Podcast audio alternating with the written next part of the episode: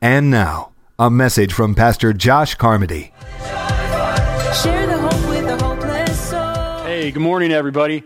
I'm Josh. I'm one of the pastors here at New Covenant, and I want to say happy Easter to you. That's right. Happy Resurrection Sunday to all of you watching at home. I know this looks a little different this year, uh, but we all know that Jesus Christ is alive forevermore, no matter whether we're together or we're separate and far apart. We know that Jesus Christ loves us. He is alive, and uh, he's alive in us today. Uh, before I get going too far into my message this morning, uh, as my kids have actually been watching online, uh, the church online as well, as we've been doing this for the last few weeks now, and they requested that I give out a few jokes this morning. So I'm going to give you a couple of dad jokes, uh, Easter edition. So uh, here we go. Feel free to laugh uh, hysterically. All right. The first one is, why can't a rabbit's nose be twelve inches long? Because then it would be a foot. Okay, so what do you call a sleeping egg? Anybody? Exhausted. Huh, get it? Exhausted. Okay, you got it. Why did the Easter egg hide? Because he was a little chicken. And the last one, this one made my wife laugh out loud. It's a pretty good one. What do you call ten rabbits marching backwards? A receding hairline. There you go. So, you know, Proverbs seventeen twenty-two tells us that laughter is a medicine that's good for our souls. And uh, so it's okay to laugh. And I give you permission this morning while you sit at home. It's okay to laugh at home while watching an Easter service online. It's totally fine. So enjoy today, enjoy uh, this service, and although it does look different, enjoy it anyway. Um, these last uh, few weeks, we've been talking about last words, and we have a lot of things to celebrate today. We have a lot of things to celebrate. Just like we have joy and laughter is good, like a medicine, we have things to celebrate today on Easter Sunday. Let me read you a scripture this morning to get us started. Matthew twenty-eight, one through eight says this. Early on Sunday morning, as the new day was dawning, Mary Magdalene and the other Mary went out to visit the tomb, and suddenly there was a great earthquake. For an angel of the Lord came down from heaven, rolled aside the stone, and sat on it. His face shone like lightning, and his clothing was as white as snow. The guards shook with fear when they saw him, and they fell into a dead faint. Then the angel spoke to the women. Don't be afraid, he said. I know you are here looking for Jesus who was crucified. He isn't here. He is risen from the dead, just as he said would happen. Come, see where his body was lying. And now go quickly and tell his disciples that he has risen from the dead, and he is going ahead of you to Galilee. You will see him there, and remember what I have told you. The women ran quickly from the tomb. They were very frightened, but also filled with great joy. And they rushed to give the disciples the angel's message. So we see here in these scriptures, we see in Matthew twenty-eight, we see the account of what took place on that Sunday morning when Jesus rose again, where he resurrected. And we see that these women went to the tomb. And they were afraid. There was a great earthquake, and there was a light shining, all these things happening.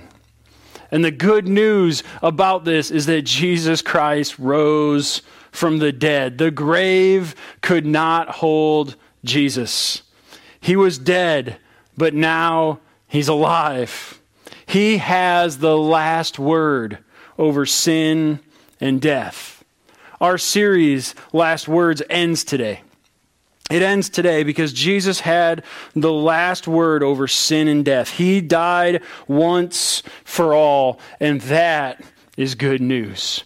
And so this morning I want to celebrate three things. I have three things I want to talk about, and the first one is this. We want to celebrate the fact that Jesus has the last word over sin and death. We can celebrate that this morning, that Jesus has the last word over sin and death. Let me read you a scripture out of a couple different translations this morning. It's found in Romans chapter six, verse ten. For the death that he died once, that he died to sin once for all, but the life that he lives, he lives to God. Check this out in the Message Bible. It says, when Jesus died, he took sin down with him, but alive, he brings God down to us. Man, I like that scripture. I like what it says there, that that that he died for sin, died for us, for all of humanity's sin, once and for all. And I like it in the Message Bible. It says, Jesus took down sin. Jesus took down sin. He defeated sin once and for all, forever defeated. He took it down. He broke it down. He said, there, I will pay the price for the sins of all of humanity, for anybody who has ever lived and ever will live. He paid the price once and for all. He defeated sin. And then I like the second part. It says that he actually brings God down to us. Jesus made it possible for you and I to have a relationship with God, our Father. Our Father who knows what we need before we ask. Our Father who loves us compassionately and unconditionally. That's what Jesus did. He took down sin. He took care of sin, and he brought God down to us so that our relationship with God the Father could forever be restored. That is something to celebrate. Look at this scripture in First Corinthians chapter fifteen, verse fifty-five through fifty-seven. It says, O death, where is your victory? O death, where is your sting? For sin is the sting that results in death, and the law gives sin its power. But thank God, he gives us victory over sin and death through our Lord Jesus Christ. And that's good news this morning. That's something to celebrate. That is something to celebrate this morning, that he has given us victory over sin and death. Now, I know it's a reality that someday all of us will die. We will pass from this earth, and we will pass into heaven, and we will spend all of eternity worshiping Jesus Christ. We'll spend all of eternity glorifying his name, because the Bible tells us that when we are absent from the body, then we are present with the Lord. And here's the good news, and this is why sin and death no longer has any power over us. Here's the good news. The good news is this, is that we won't be separated from each other for all of eternity. We'll be connected to God the Father. We'll worship Jesus, and we'll all be together singing praises to the King of Kings and the Lord of Lords. And better yet, we won't have to be six feet apart. We'll be together, rejoicing, celebrating, hugs and high fives, I don't know, but we'll be together. And so victory over sin and death is just that. Not only on this earth, but for the time to come in the future, we have this thing that we know, that we can trust in, that Jesus Christ loves us. He's prepared a place for us. And so there is no more sting for death. There is no more, there is no more hurt, because we know that Jesus Christ has overcome death once and for all. Check out this scripture in Revelation one seventeen. It says, when I saw him, I fell at his feet as if I were dead. But he laid his right hand on me and said, don't be afraid. I am the first and the last. I am the living one. I died, but look, I am alive forever and ever, and I hold the keys of death and the grave.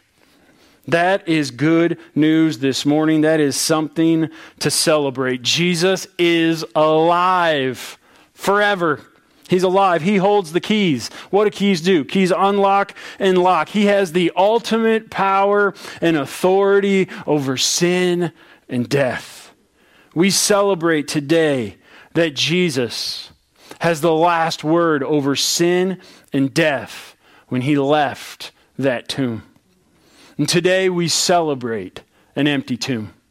Today we celebrate an empty tomb. You might think to yourself, Josh, that seems like a weird thing to, to celebrate. Like you want us to celebrate an empty tomb. Uh, yeah, I think, I think so. Why? Because it means that the one who was buried there came to life. That's something to celebrate. The fact that the tomb is empty means that Jesus Christ is alive forevermore. My encouragement for us today is to embrace the empty. My encouragement for us today is to embrace the empty. You know, Jesus died, and his followers were scattered, afraid and in shock.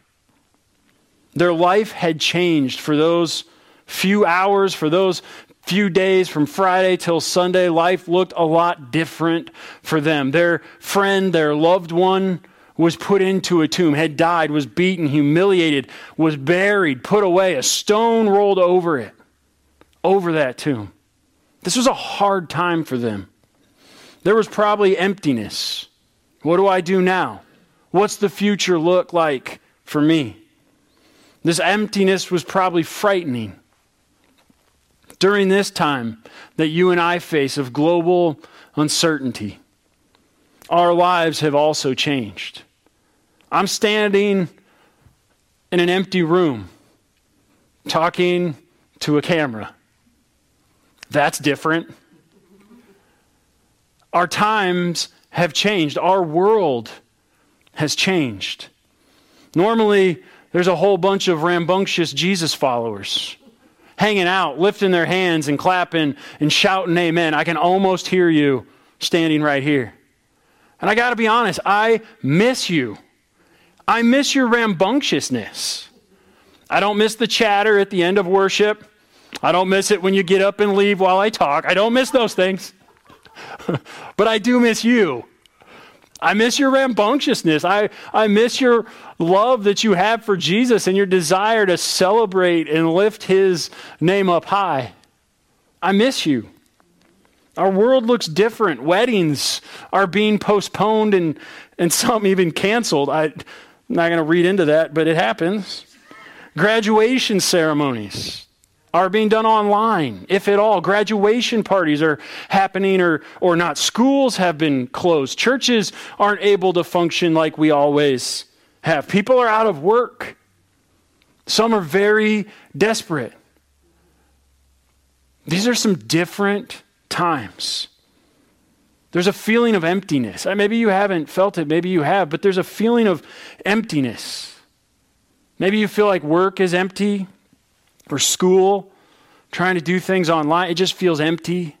Maybe you feel empty like spiritually or emotionally, even physically, like to just go out and want to do something and you're like, maybe I just don't feel it. Like I just feel empty. I mean, I think there's a lot of people right now. I've struggled with these feelings of emptiness. There's, even your purpose. There's just this emptiness. And you're saying, well, Josh, you want me to embrace that? You said embrace the empty. Here's the thing. Things don't always work out like we think they should. Things don't always work out like we think they should. I got to be honest with you.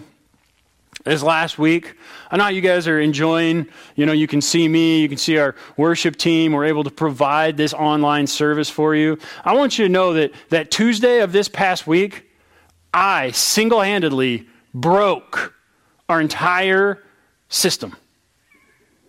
I broke it. I did. I thought, okay, I thought I was helping, right? I thought I was doing something good. There was a computer, one of our two computers needed to be updated. It was like, okay, everything is good for this update. We shouldn't have any problems. It's going to be a real quick twenty or thirty minute thing. Bada bing, bada boom, done. Go home, go hang out with my family. It's seventy degrees outside. Why not? Rebooted the computer after it had, had updated. Went to what we do to make all of this work, and it would not work. I mean, it wouldn't work at all. And I didn't set this whole thing up, but I was, I'm fairly knowledgeable on how it works, but I had no idea how to make it work again. I got on the phone. I was texting people. I was calling people. Got to the point where they were like, hey, Josh, you're going to have to get a hold of tech support. Now, that's like, that's basically, this is what it is. You're on your own. I mean, that's what was said. To, basically, you're on your own. That's like the worst feeling, because I know this is, we got Good Friday service and we got Easter service. And we got all these things happening this week. It's only Tuesday. It's like, what? Oh, man, I've messed up. I mean, I single-handedly broke this system. And so I tried to fix it for an hour, two hours, three hours. Finally narrowed it down to one thing. We have a piece of software that has a piece of software inside of it that wasn't working, but I couldn't fix it. And I can't even get into it. It's just a long thing. I couldn't fix it. So I had to get a hold of tech support through email. But I put this word in front of my subject. Urgent. All caps. Urgent. And I figured, okay, they'll get back to me tomorrow afternoon, right? Well, I was leaving the church. I stopped to put gas in my car because it, the gas is really cheap and I need some gas. So I'm like, whatever, I'll do that. I checked my email, and sure enough, tech support got back to me. And they said, hey, Josh, we took care of the thing that you asked us to do. Everything should be fine now. So I came back to the church. I opened the program. I found the little piece of software inside the program. I activated it, and it still didn't work. You can't make this stuff up. And then I thought to myself, I'm like, well, maybe there's a setting. And so sure enough, there were two settings. So we're talking about a program, and then a program inside of a program, and then settings. This is like a little one hundred dollars program. These are two settings that's keeping all of this from working. I changed the two settings. I saved it. I restarted the program. Back in business. It all worked. I was so thankful that it all came back. And Anna was here helping. I think so I didn't like throw anything. She was just kind of here making sure I kept it together. But we got it fixed and it's back. But here's the thing. Things don't always work out like you want them to. I wanted to just update the computer, take a half an hour, and that would be the end of it. Four hours later, on a beautiful seventy-five degree day, I'm inside fixing this problem. And I thank God that we got it done. Otherwise, this might not have happened today. But here's the thing. Things don't always work out like we think they should. The disciples, they expected Jesus to rise to power, not die a criminal's death. Their expectation was that Jesus was going to conquer and triumph, not die next to a couple of criminals. But they had not realized that his death brought power. That his death brought power over sin and death. Jesus accomplished everything that God had set out for him to do. Even the empty tomb was frightening. The women left frightened but full of joy. What a weird thing to be frightened and joyful all at the same time. What a weird thing. But an empty tomb meant a risen Savior. Here's the thing. Everything worked out in the end, but it wasn't the way anyone had expected it. Everything worked out in the end, but it wasn't what anyone expected. It all worked out. God knew what he was doing. And for you and I, things don't always look, work out like we think they should. If you're anything like me, you've been joyful and frightened at the same time. You're in a good mood one second, and then the next minute, maybe afraid or fearful or nervous or mad. I mean, when I got that computer working again, I was overjoyed and really mad at the same time.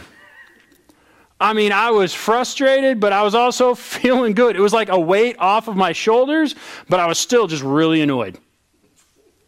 I mean, that's kind of, they left frightened but overjoyed. And I think sometimes we have those emotions in this time that we're living in, that, that we are overjoyed and then we're maybe frightened or nervous or anxious. So I encourage you to embrace the empty. Embrace what God is doing in you during this time. Maybe he's stripping away fear and worry. Maybe he's building up your trust in him. Look at Romans eight twenty-eight. It says, and we know that God causes everything to work together for the good of those who love God and are called according to his purpose for them. Look at Isaiah fifty-five.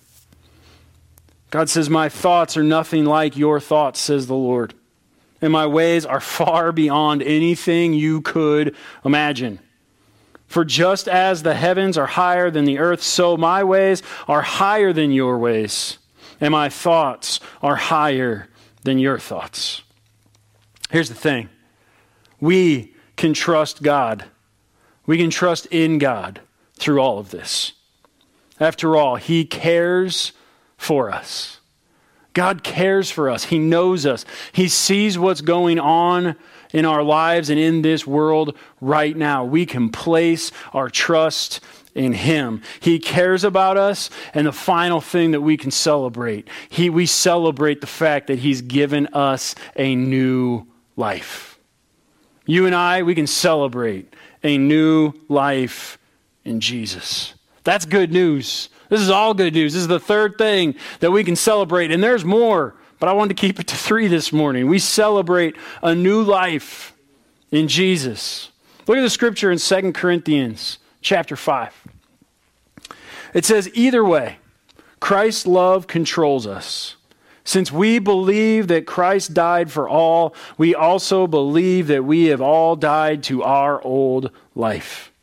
He died for everyone so that those who receive his new life will no longer live for themselves. Instead, they will live for Christ, who died and was raised for them. So we have stopped evaluating others from a human point of view. At one time, we thought of Christ merely from a human point of view. How differently we know him now. This means that anyone So you say that at home. Anyone. This means that anyone who belongs to Christ has become a new person. The old life is gone and a new life has begun. The scripture tells us that we have become new people. Our old life is gone. It's like hitting a reset button. It's a clean slate. We find freedom in Christ. The old things have passed away and all things have become new. That's good news. That is something to celebrate. We've been given a new lease on life. All of us who have accepted Jesus Christ as our Lord and Savior, who believe in what he's done and who he is and confess with our mouths, man, you and I, we are created anew. We're given a new purpose. We're given a new life. And the old things have passed away. We die to our old way of living. Look at Romans chapter eight. I encourage you this week to read Romans chapter eight. It is a great chapter. Check out Romans eight one. It says, so now there is no condemnation for those who belong to Christ Jesus. Now I want you to know, I don't know how you used to live your life. I don't know what your old life looked like, but Jesus has given you a new life. There's now, therefore, no more condemnation, no more guilt, no more judgment, no more shame, no more pointing the finger at all the wrong things you've done. That's gone. I got news for you today, and I think it's going to put a smile on your face. Jesus forgives you. Forgive yourself. Jesus forgives you. There is no condemnation. There is no guilt. There is no shame. You've been given a new life. You've been given a new life in Christ. He forgives you of all the old things, and he has made you new. He's hit reset. He said, clean slate. I'm going to wipe all of that stuff. I'm going to throw it into the sea of forgetfulness. I'm going to separate it from you as far as the east is from the west. I'm going to remove that from your life. He calls us his loved. He loves us. He cares about us. He loves you and me. He's forgiven you and me. Forgive yourself. Forgive yourself. And then in Romans chapter eight, verse twelve, it says, therefore, dear brothers and sisters, you have no obligation to do what your sinful nature urges you to do. Therefore, brothers and sisters, you have no obligation to do what your sinful nature urges you to do. Here's the thing. You can do what your old man wants you to do. You can do what your flesh wants you to do. But you're under no obligation to do it. The choice is yours. The choice is yours. You have a choice this morning. Jesus has forgiven you. He's removed that old life from you. You are under no obligation to go back to those ways at all. In fact, you've been given a new life. I would encourage all of us to walk in it. Just as Jesus Christ died and was buried and then he rose again into new life, I would encourage all of us that our old man would die on that cross, would be buried and put away, and that we would come out a new creation in Jesus. We are under no obligation. We're under no obligation to give in to that temptation. We're under no obligation to give in to those things that we sometimes desire, that the devil tries to tempt us with. We can say no to that. I am a new creation in Christ. I'm not doing those things anymore. I've got a new lease on life. That old man, he is dead and gone. He is buried, and I am not resurrecting him this morning. I have a new life in Christ.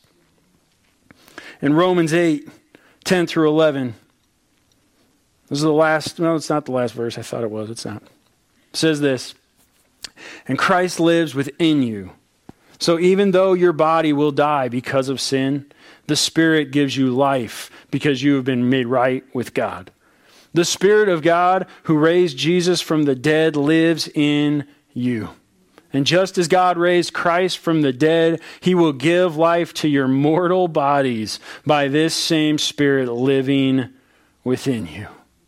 Man, that's good news. That is something to celebrate this morning. The Holy Spirit is in us and is working through us. The same Spirit that raised Christ from the dead lives in us, and I like this, will give life to our bodies, our physical bodies. It says our mortal bodies. These are the bodies that we have that are mortal. We will die someday. And this body will be put in the ground. And this scripture is saying that the same Spirit that raised Christ from the dead dwells in us and gives us life. So I got news for us this morning, and it's something to celebrate. You don't have to be worried. You don't have to be afraid. You don't have to be anxious. You don't have to be confused or scared or any of that. There is a Spirit in you, the Holy Spirit, who raised Jesus from the dead. He can conquer that fear. He can conquer that worry and that anxiousness. He can conquer the confusion and the emptiness and the scared. All of those things, he can overcome those things in our lives. I mean, come on, he raised Jesus from the dead. There's nothing that we go through that he can't handle. And the Bible's promise that he'll never leave us or forsake us. So when we go through these things, God is right there with us. You've been given a new life in Christ, and his Spirit in you is working that out in you. Some things might change instantly. When you give your life over to Jesus, the old life is gone, new life has begun. Some things change instantly. And some things, it, it seems like you're farther away than ever. But it's not true. He's still working on us. Some things are gone in an instant. Some of those sins are gone in an instant. And some of those things, some of those character defects, we have to keep working on. And better yet, God continues to work in us and on us. Look at Philippians one six. It says, I am certain that God who began the good work within you will continue his work until it is finally finished on the day when Christ Jesus returns. So see, he's doing a good work in you. Don't beat yourself up. Forgive yourself. You make a mistake, repent, ask for forgiveness, and move on. He's still working on you. None of us are perfect. We'll be perfect the day we die, when we see Jesus again. Until then, we're a work in progress. Do you want a new life today? It's Easter morning. It's Resurrection Sunday. Jesus Christ died so that you can have a new life. For more information on New Covenant, contact us at thirty-three eighteen Fifth Avenue South, Fort Dodge, Iowa, five oh five oh one. Or you can call us at five one five, nine five five, six two two two.